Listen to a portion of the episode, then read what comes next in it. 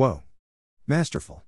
Classic, old fashioned filmmaking, the likes of which you don't see very often anymore, except from Quentin Tarantino, who seems to have stolen most of his visual style from this film, and others like it, I imagine. I was half expecting the credit written and directed by Quentin Tarantino to pop up at the end, to be honest with you. Not an original bone in his body, that one. Though slow paced and a bit confusing at times, the film is great. It's probably one of the most tense movies I've ever seen, with nearly every scene a powder keg ready to explode. And when it does explode, man. I loved, loved the massacre at the beginning, what cold bloodedness, what evil. And the line the main villain utters before delivering that final bullet. What great villain in Henry Fonda. He's calm, cool, calculated, ruthless, yet distinctly human. And the reveal at the end with the harmonica, man. Classic.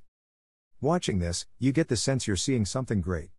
From the beginning scene, completely silent save for the sounds of an empty train station, to the shootouts near the end, it's all shot and composed masterfully.